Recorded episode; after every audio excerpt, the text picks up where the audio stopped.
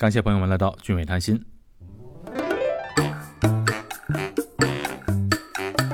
当时是学校分配的专业。作为一个公共学科，然后可能到后面几年，公共的课程取消掉，然后更专注于他们的专业课程。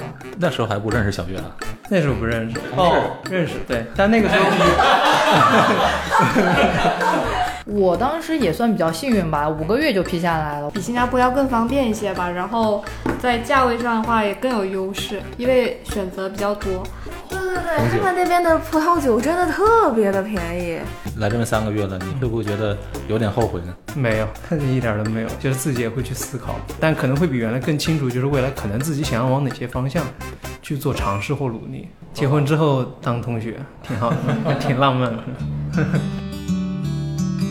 上一期的节目播出后，四位嘉宾给听众们留下了深刻的印象，不仅仅是因为他们的风趣可爱，也为他们的内涵和深度点赞。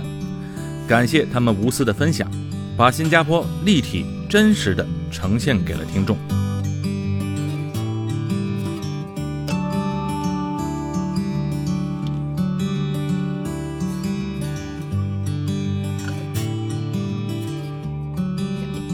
说可以过去看看嘛，看看那边是什么情况。对对对对对，把学习完成了这样学业。新加坡还是安全系数比较高的国家了，相比于那些呃欧美那些了。对我们那边就是当时堪培拉那边，就是之前还发生过，就是很年轻的那种留学生，不满十八岁的中国留学生，就是在车站被本地的像那种不良少年给就是就是打就是打他们，然后还打伤了，然后还住院了这样。没有，报警了，最后抓到了。嗯，反正是后来是报警有抓到，但是最后怎么处置，他们因为也都未成年嘛，估计也不会有什么。你觉得那边会有存在那个种族歧视的现象吗？我觉得国外都或多或少有一点儿。你是在国外，就是说在西方国家？嗯，我觉得是。你在新加坡觉得会有吗？我觉得，我觉得也是存在啦，但是可能就是有些人会排外。排外，排外，好像觉得来小饭碗啊，地域。对，就比如说呃，不一样文化差异，或者是就是其实也能理解吧。他们可能毕竟地方也不是很大，然后外来人口又很多，肯定会觉得，比如说，哎呀，都是你们来了，害得我们这么挤。我觉得这种问题在哪都会有了。就就好像就是我今天看看新闻，就说日本那些商家为了就是吸引中国游客，尤其是最近国庆期间嘛。就就有个商家真的很夸张，找那种乐队，然后敲锣打鼓的，然后拉的横幅，说是或呃就是庆祝中国六十九周年国庆什么的，就是这样的敲锣打鼓的宣传，就为了吸引中国游客，中国去去购买他们的东西。对对对，还有那个商场上，就是日本那个商场也是在外面贴什么国庆快乐之类的。啊，对，是。你看新加坡的那个樟宜机场里。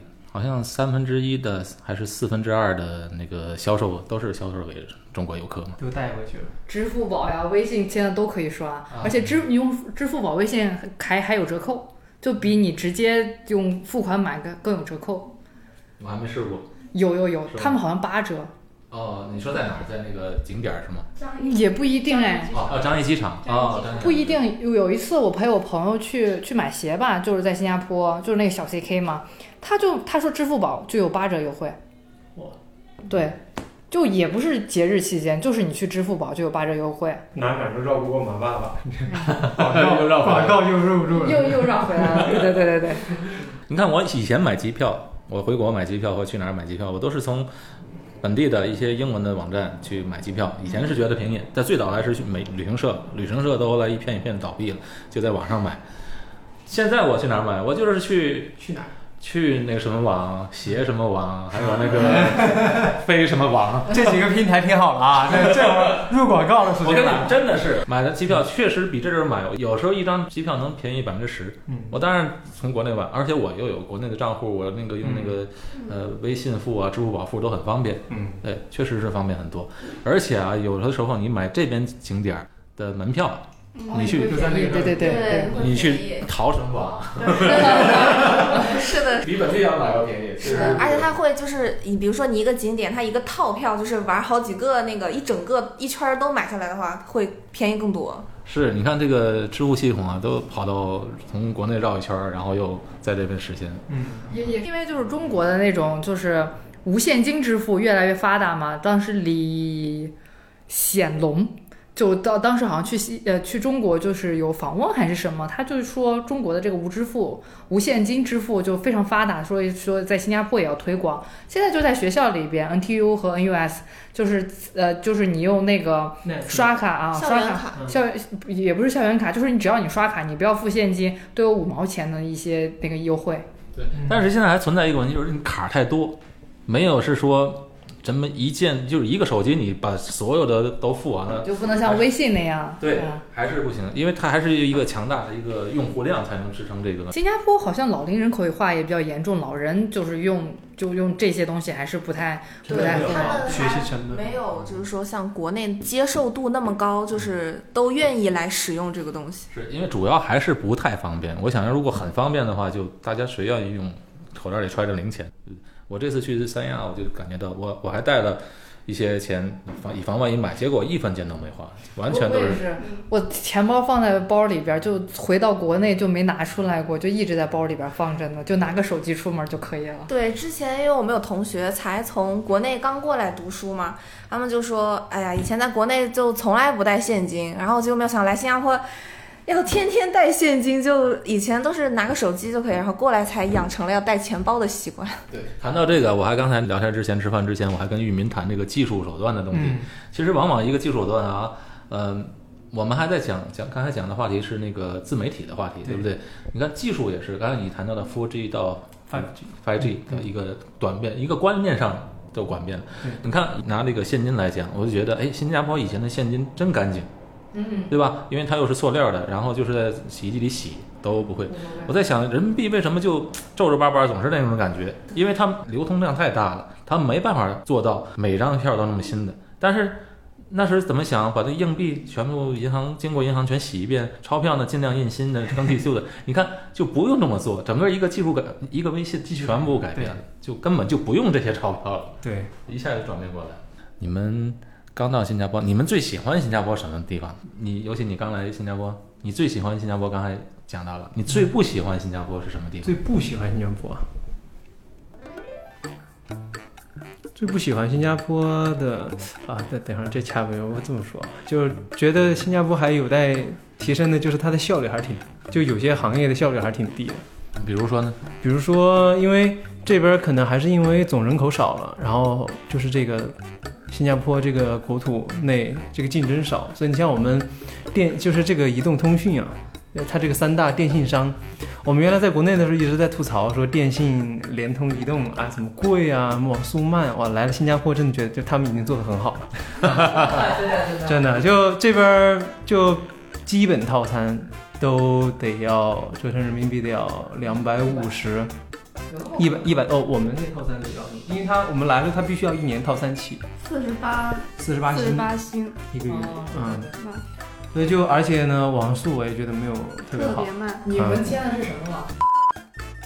最烂的，真的。是吗？对，你们要签 Singtel，Singtel，但是 Singtel 的套餐价格是最贵的是吗？是贵的，但是它的信号确实是最好的。我有一个朋友，呃，我我他我有个朋友之前用的就是 那个就是那个四 G 的网，我们俩同去一个商场，我的我的四 G 运行的好好的，他就没网了，根本一点网信号都没有。Singtel 就对对，那不是因为这边的那个信号站都是 Singtel 的吗？其他 StarHub 跟 M1 都租的它的，是话是这么说的，但是你说这点啊还是没有办法服务到嘛。问题是，你看这点东西有那么难做到吗？难这新加坡就是一个小岛，一个海南岛就多大？而且你说上次我都，呃对，宽带特别贵，我觉得有三家在都没有，三家公司都没有一点竞争意识，去问了三家，没有一家热情的回应，然后那个费用还特别贵，然后最便宜的是，对，得多少钱？三十块钱左右吧，一个月。就一一个月人民币得一百五块钱一个月、嗯啊，然后还这个是不包最慢的括首次装修，呃，呃首次安装和那个猫的费用。嗯，你觉得没有什么竞争意识，然后服务就会跟不上，而且银行也是排一个，只是有八个人在等待，他告诉我可能要等四个小时，让我不要再不要再排队了。我觉得这个服务嗯第一次办上，卡就是第一次办卡的时候大堂经理说你你先别等了吧，前面有八个人。你你去下一个支行去看一看。对，我觉得这个就是服务业的这个没有什么竞争意识，使得他们没有那么有活力了，我觉得。对嗯，就而且我们上次那个体验不是很好。对那电话当时出了问题要打客服，整整的在那儿等到我手机没电，听听了得有等一个多小时，然后他就不停的跟我重复您的来电对我们很重要，请您耐心等待。我就在想，我对你很重要，你干嘛不快点接呢？嗯 那这种就是在国内，因为特别像现在都还挺难的。这种呢，以后就是一个面临一个全球化的竞争啊。这种啊，比如说，呃，某宝一出来之后，明显的冲击到国内的很多零售商，嗯对不对？不光是国内零售商，新加坡的很多零售商也冲击到了，嗯因为很多代购存在啊，一些商品这么丰富，然后价格又这么低，人家当然去。我昨天还在买一本书，呃，我在这边看了一本那个书，啊，书名就不说了，十六块新币，某宝上一看，十二块。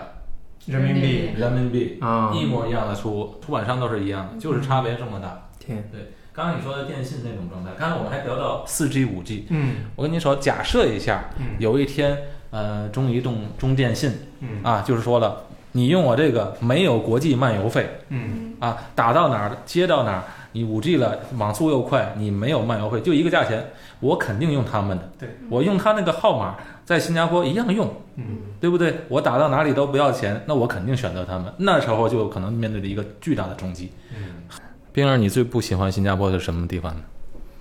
最喜欢的我，先说，最喜欢没有蚊子，没有蚊子。还是有的，我被咬过，我被咬过。是吗？我觉得还好，我没有被呃，确实很少，就确实很少。这个确实很少，确实少。打个例子，你看窗户上没有纱窗嘛？哦对对对对，我基本上没有被，基本上没有被咬过，可能也就被咬过两三次，但是其实真的没怎么被咬过。这边确实这个环境做的还不错，都是一年四季夏天，但是没有蚊子，苍蝇更少见。嗯但是有的时隔苍蝇还是蛮多见的，就是时隔鸟多，就是他们好像苍蝇比鸟多。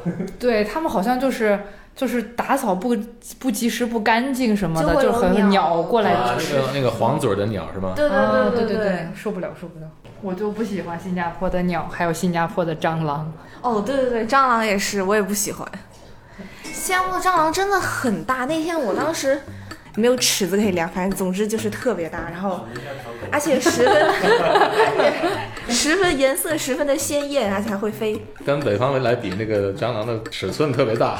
对对对对对，简直难以形容。我以前在国内的时候，从来没有见过蟑螂这个物种，存在于我深深的脑呃是是就是课本中，然后就是本人没从来没见过，没见过实物。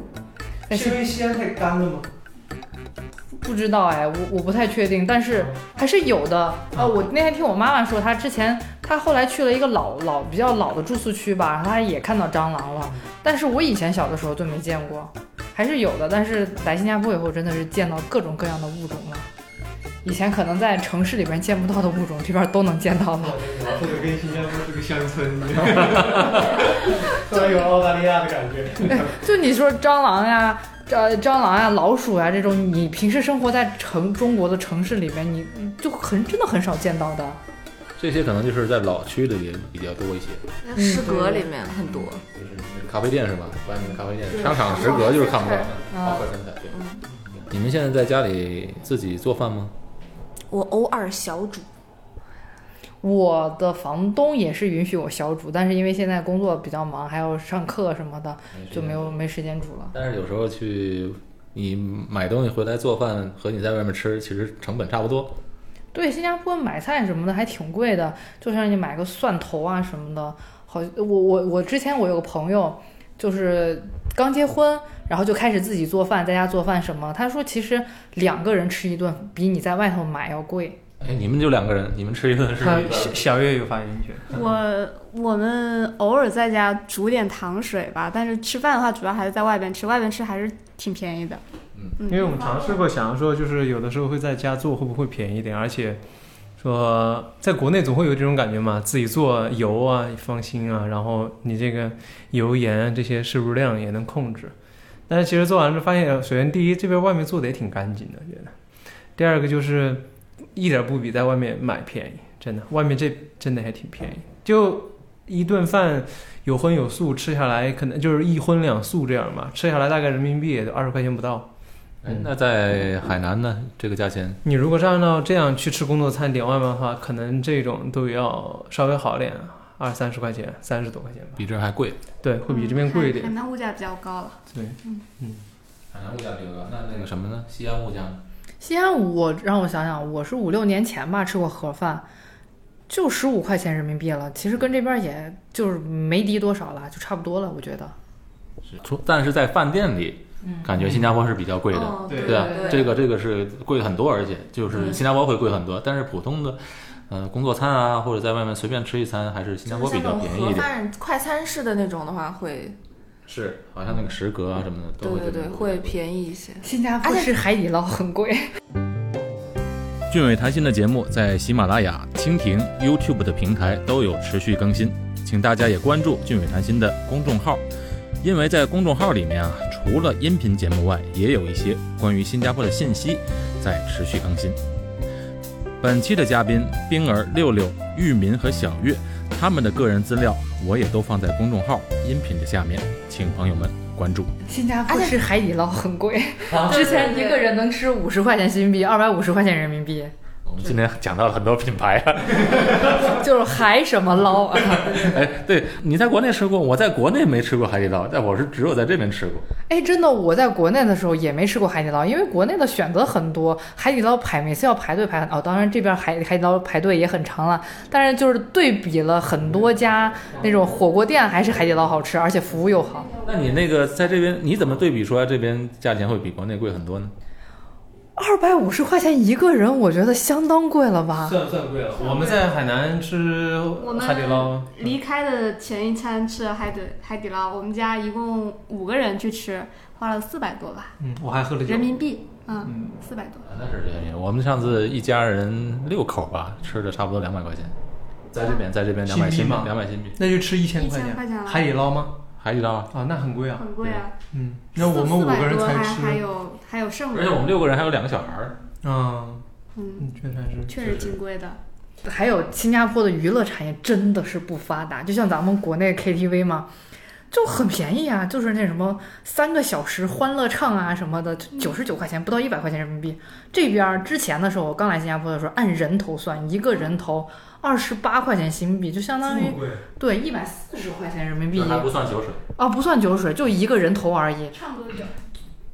就是一个小时一个人头。就就是你可能三个人吧，他就按人头算，就还给你嗯特别小的包。然后新加坡那种 KTV 的那种设备也都很旧，就相当于一个电视机给你摆在那里，然后又房间也很小，对装修也不怎么样。但现在就慢慢慢慢好了，但是它的收费还是蛮贵。我这个我上个周日还去了，就是他是按一个小包，然后是最最多可以坐六个人，我们当时三个人去的，我们唱三个小时，花了九十九块钱新币吧，就五百块钱人民币，其实真的很贵了，对比国内的消费。嗯玉民呢？不过玉民你你有花过钱去过 T KTV 吗？那也有啊，自己自己花钱你应该没有吧？没有，就是就是那种量贩式 KTV 嘛。我怎么感觉这么这样问，信息量好大？嗯，就一般现在国内那种团购价，也就一两百块钱。对中国还有一个团购这个东西，对对，但其实还是归根到底还是因为竞争的原因。有有市场，嗯竞争力比较大。这边除了吃饭吃饭贵，然后我们没去过这边 KTV 啊，但是刚刚听六六说这个将近五百块钱三个小时，这个是非常的贵了。对嗯是真的是。今天真的很多话题聊，那我们讲讲美食，好吗？话题转到美食，嗯，呃，你们在这边觉得吃的东西好不好吃？我们觉得还可以吧，适应了已经。适应了，就是你刚来的时候觉得好吃吗？刚来的时候，我觉得我其实比较喜欢吃咸的，但是不知道为什么这边总是莫名的会加糖。对，怕人，我一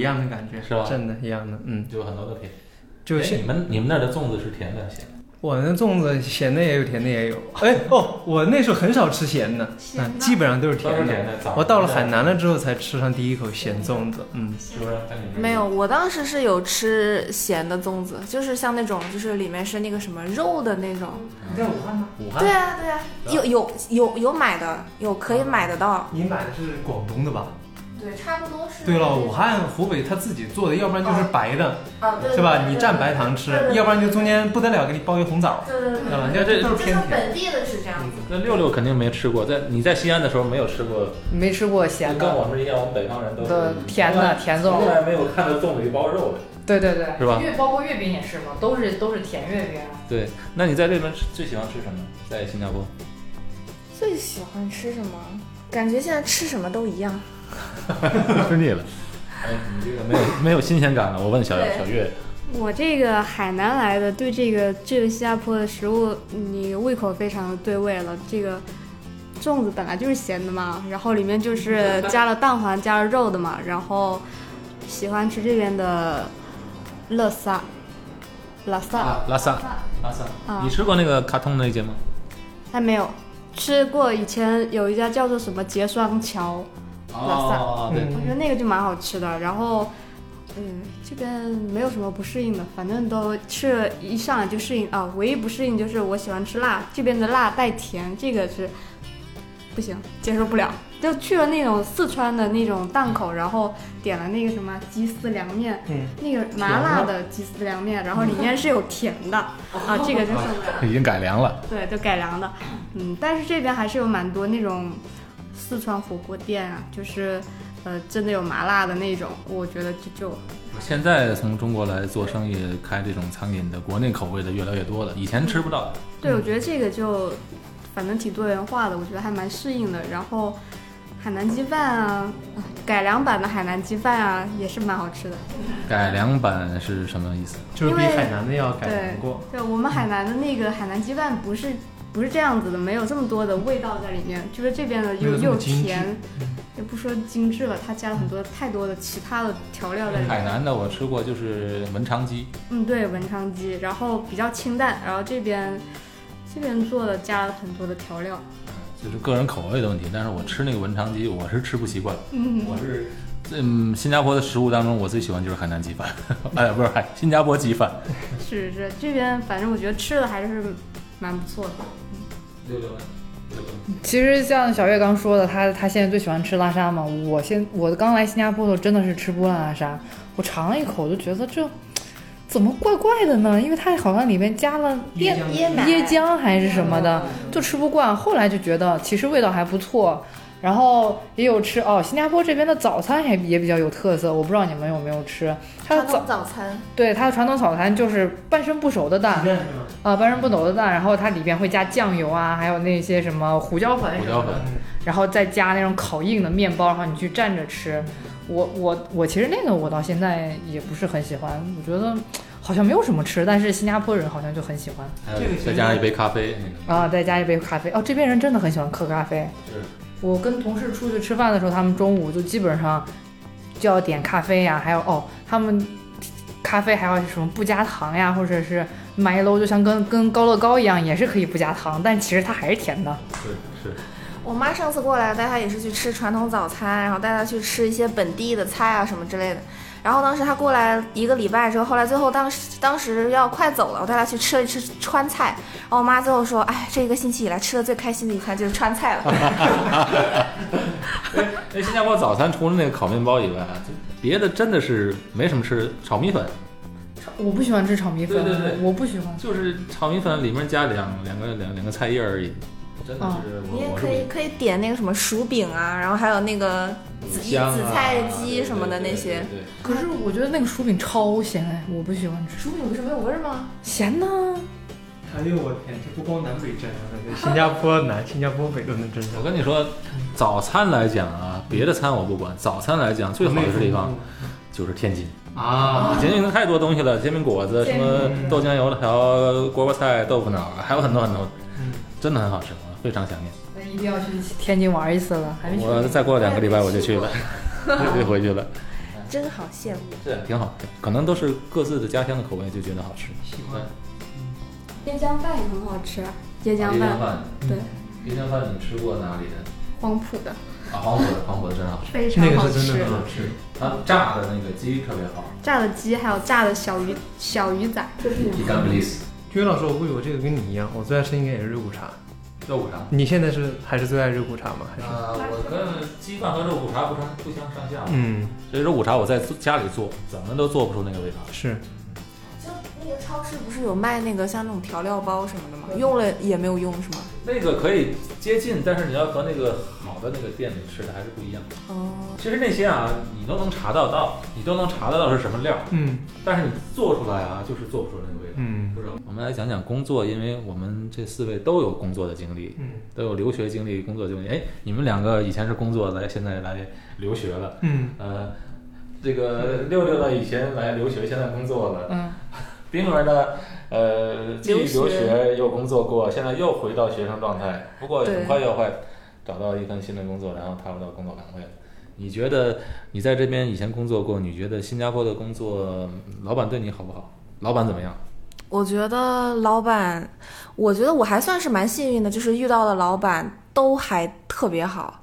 就是我之前实习是在西门子，然后当时我的直系老板是一个呃新加坡人，然后大老板是印度人，但是他们都很好，就是没有说啊、因为呃我不是本地人啊，或者是因为我是跟他们就是我是华人啊，或者怎样，就是有什么不同啦，或者是什么区别对待什么的。当时第一个老板是他，虽然就是平常天生就是很严肃的样子，就是我经常有时候看他，我经常说他他是不是生气了，他是不是就是今天心情不太好？但是其实没有，他就是长得是那个样子，但是他。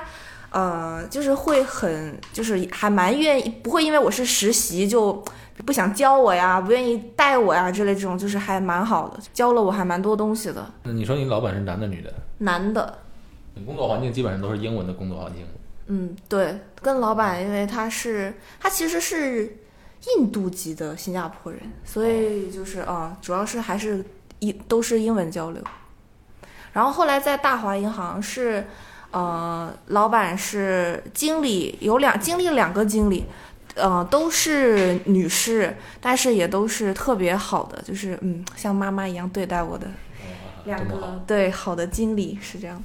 没有发脾气的时候？对对对，就是基本上就是有什么事情的话，都是会，呃，沟通的形式吧，就是和你聊，就是这个事情是怎样怎样的，然后呃，你可能怎么怎么做会更好啊之类这样子，就是心平气和的教导你，就是长辈谈心这样子的一种方式。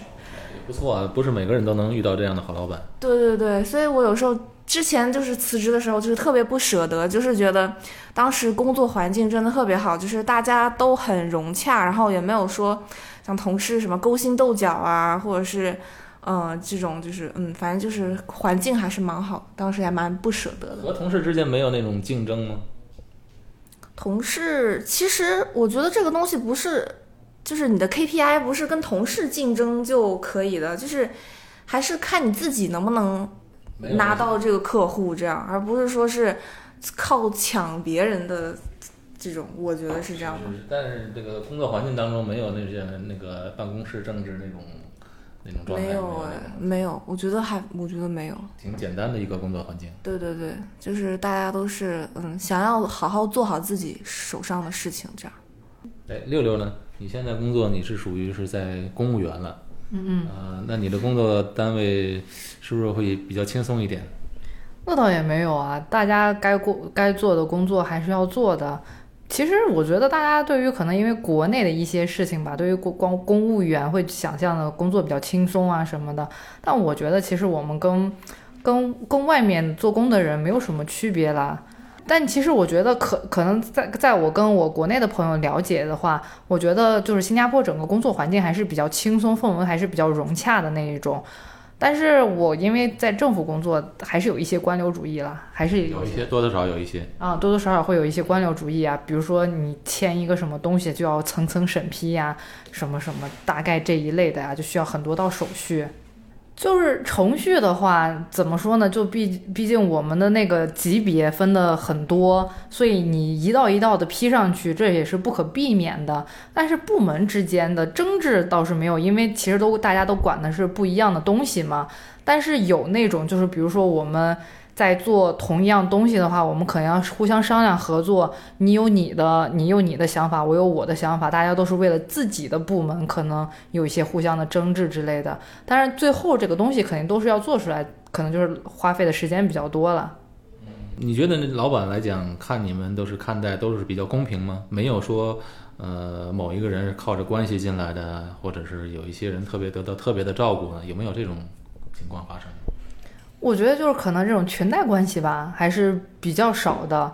但是就怎么说呢？每一个人他都有自己的私心啦，就我不可能完全公正的对待每一个人，所以或多或少可能有一些偏见。但是我觉得，就是这种现象还是比较少的。这种现象就是正常范围之内的现，正常范围范围之内，大家都可以接受、可以理解的。对。玉民呢？玉民觉得工作方面在这边啊，你当然还没有在这边工作过，但是你在国内工作的时候，你觉得？嗯，会和新加坡的这个环境有很大的不同吗？因为我我现在没有在这边工作过，所以我不知道这边工作是什么环境。嗯，我们在国内工作的时候，因为我遇到那些领导对还挺好的。你像刚那个谁，那个冰儿说的，就是他一直在我们自己的那个部门一直创造出来一个很好的氛围，工作氛围。然后在我们那个氛围，就是可能对于，嗯，怎么讲辈分这种东西讲的也不是特别。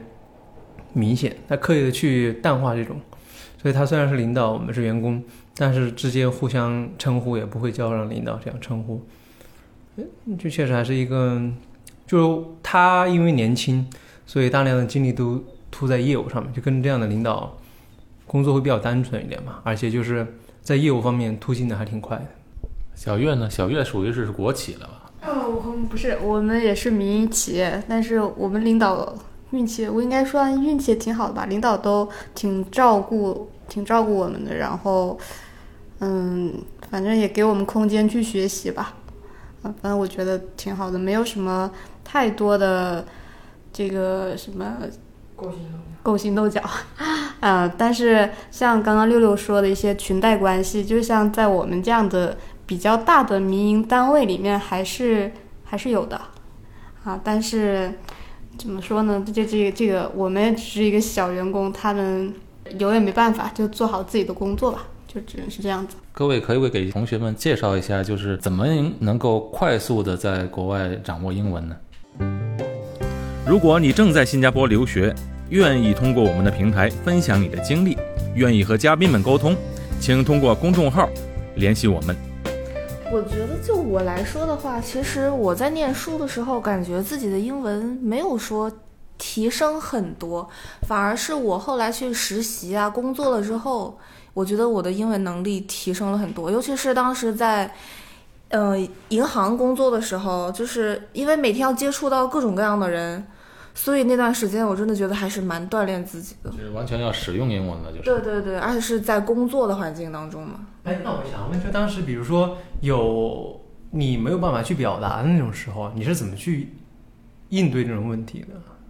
就比如你那个时候你想要表达一个意思，或者人家来咨询，因为你在银行你经常要咨询人家的问题嘛，那他问一个问题，你可能没有你有知道怎么回答，但是没有办法转换为英文，有这种经历吗？我觉得好像没有哎，哇塞，那就是基本功很好了。呃，一个可能是因为在这边本来就是读书有过一段时间了，然后才开始工作的。然后还有一个原因，我觉得可能是因为，嗯，客户来银行肯定是问的是跟银行本身业务啊之类这些方面有关的。本来当时经过培训嘛，对，肯定对这些业务是也有一定的了解。对他们问的问题，我肯定是。嗯，培训的时候肯定也是都了解过，而要是实在是，比如说我不太清楚，不知道怎么回答的，也可以就是问其他的有经验的同事啊，或者是到时候请，比如说呃行长或者是其他的 officer 来帮忙啊之类这种，所以就是还没有说出现过，因为我自己想要表达什么，然后表达，因为在业务方面了，就是说表达不出来，然后嗯需要帮忙这样子。嗯，玉明现在遇遇到一些。困难吗？你读书的时候？呃，因为我现在在读书嘛，所以很多时候就比如说想要跟老师或同学探讨深一点的问题的时候，我经常就是找不到对应的词，或者就可能还是因为词汇量或者表达习惯的原因吧，还是会碰到一些卡壳的状态。可能词汇量已经够了，只是说不知道如何把如何去表达，精准的表达出来。是是，嗯有些词可能很简单。嗯那个六六呢？我其实跟比尔的情况差不多，因为在学校的时候，嗯、更多的时候你是听老师讲嘛，也有需要你自己去发言的情况，但是相对来说还是比较少。就是在工作当中，因为我的工作就是需要一直跟别人在交流，然后讨论问题的，在这个过程中就就真的有提高。就英文这个东西，还是要需要在有一个大环境，然后你要一直去说，一直去练，在你真的无法用中文去表达的情况下，你就你就必须要用英文，然后你的英文就是也是会有提高的。当然怎么说呢？我觉得新加坡还是一个华人更多的环境，然后还是就是中英文都有夹杂。但是如果真的要学到一个比较流利、比较标准的英文，可能去西方国家呀、英美那些国家还是比较好的，因为毕竟新加坡吐槽了一大把。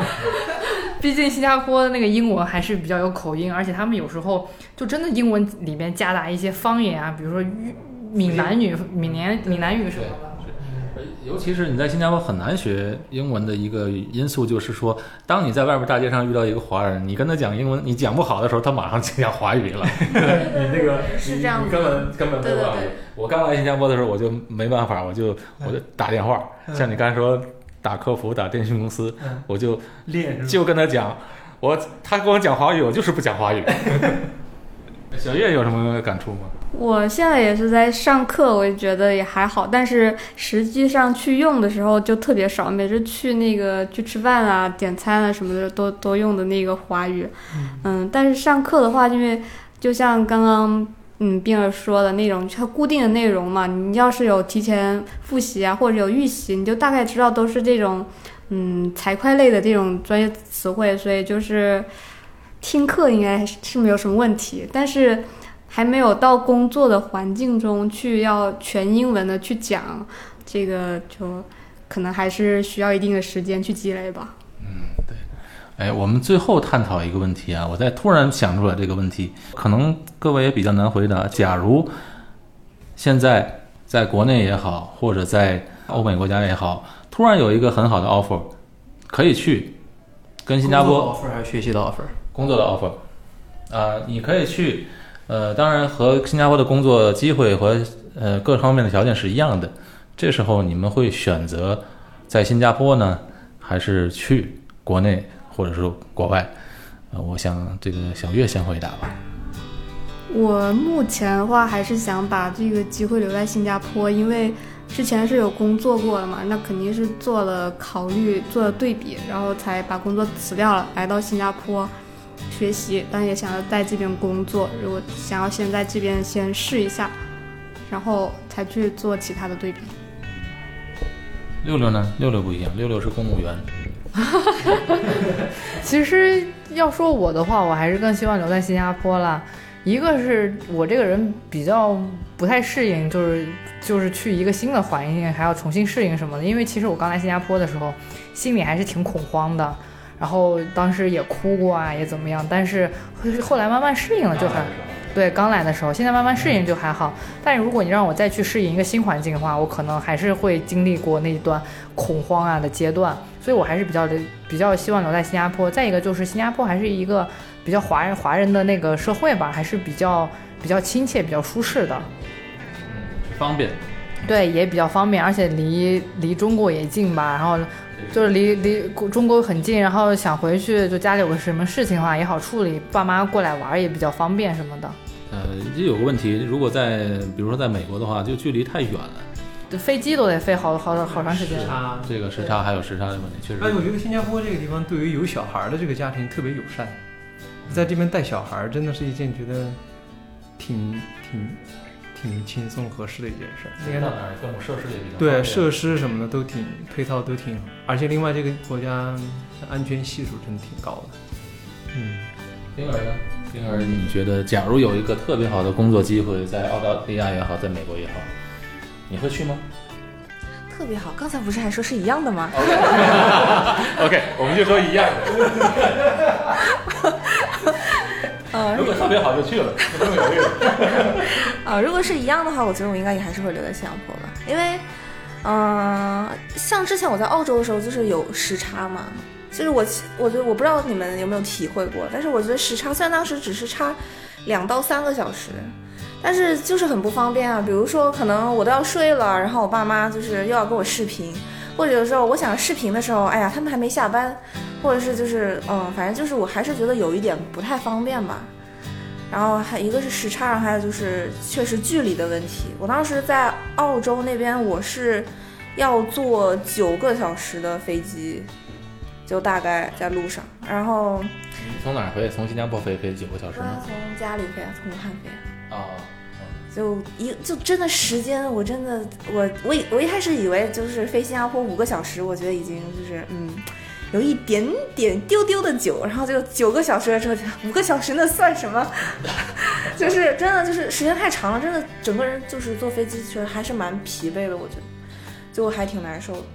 然后还有就是，对啊，就是离家里也比较近嘛，有个什么事情啊可以回去。我妈当时也是，就是我骨折的时候，她本来想申请那个签证，然后过去去澳洲陪我，然后结果他说那个签证好像要一个月才能下来。我的天！你跟他说不用来了，骨头已经长好了。然后我妈对，然后要不要要不呃对啊，这如果紧急情况呢，也是要这么久。反正当时就是说才要，因为当时骨折了之后他才要办嘛，就反正就是很久。他说，他就给他给我妈着急的呀，着急坏了。然后当然后但是当时他办新加坡签证是一天还是反正就三天以内肯定就下来了。对，新加坡很对对对对，对，所以我觉得就是这个方面的话，我觉得嗯，肯定还是新加坡会方便一些。生活方面呢，你是更喜欢新加坡还是？我觉得就吃的这方面来讲的话，肯定也是新加坡便宜嘛，然后澳洲那么贵。还有一点就是这边怎么说，看病也快一点。对对对，是的。不会等骨头长好了你才去看到医生。好，最后的发言权留给玉明吧。我可能以我目前的感觉，我还是会选择新加坡吧。为什么呢？就我觉得这个城市给我有一种安定感，嗯，这种感觉来自于就像我刚刚说的那种，是，社会它相对于节奏没有那么快了，我觉得，嗯，和国内比节奏没有那么快，和欧美国家比，它这个人味儿比较浓一点吧，我觉得，嗯，人情味儿吗？就是怎么讲呢？嗯，各种生活便利度吧，就这种感觉，就相当于是说你在上海和在广州这种城市那种感觉。嗯，在这个地方就是和欧美国家比，它的人味儿会有更浓一点。嗯，哎，刚才你还提到小孩儿，可能也就是说你更多的也是为未来整个家庭来考量。现在还没有想到我们自己的问题，只是说如果要面对这个问题的时候，我觉得新加坡会是一个很好的选择。嗯，因为我们在这边的感触也是，就是在各个公共设施，比如说像图书馆各种。呃，这些地方的时候啊，它会专门会有照顾到小孩和亲子活动的这个区域。那在公园什么都会有划出专门的片区给小孩娱乐的这个，也就是从整个国家的设计和考虑，包括未来的教育这些，和就是免税的这些，如果你有小孩，会给你更多的这个政策，就整体还是比较亲善吧，在这方面。整体感觉来讲，大家都是说，我看都是舍不得离开新加坡，主要是想回去也回不去了，习惯了，就习惯了。没有办法重新适应哎，我很好奇，你说你回不去了，这个这个是个什么心态？很多人都这么说。是吗？嗯，来，因为。我觉得主要是你回去以后，你没有办法适应国内的那个环境了，什么环境？就工作环境还有生活环境吧。嗯就工作环境的话，我真的跟我朋友有交流过，他是在他在国内的一个研究院吧，嗯然后他的他的基本工资很低，一千到不到两千块钱人民币吧。他们会有分红，可是那个分红是要看你今年你们到底有做了多少业绩。他们最更多的是自己可能接一些活儿，然后自己做，然后那个钱私活儿就可以进到，就是自己挣这个钱，而且就是真的，我之前有看到国内的一些新闻，就是呃，小孩要上小学了，家长就去摇号，现在有那种摇号，然后就看你这个小孩到底能不能上这样的学校，然后家长摇到以后，就跟就摇到了就很开心，没摇到都哭了，我就觉得这真的是。就没有办法想象，作为一个家长，他会有这么大的压力，就是为了自己的小孩。但是在这边，我觉得完全没有这样的这样的压力。这边你可能就是做一做那种慈善活动，给你小孩选的这个学校更有优势什么的。呃，做义工，啊，对那个工，对对。对那个站岗那个指挥交通，啊，对，是。然后现在国内我感觉就是生活压力也也蛮大的吧，因为其实讲真的，如果你只是一个本科生毕业的话，你的工资，你的工资没有多少的。我有朋友，我有朋友在上海那边发展吧，他一个工，他一个月的工资就是五六千吧。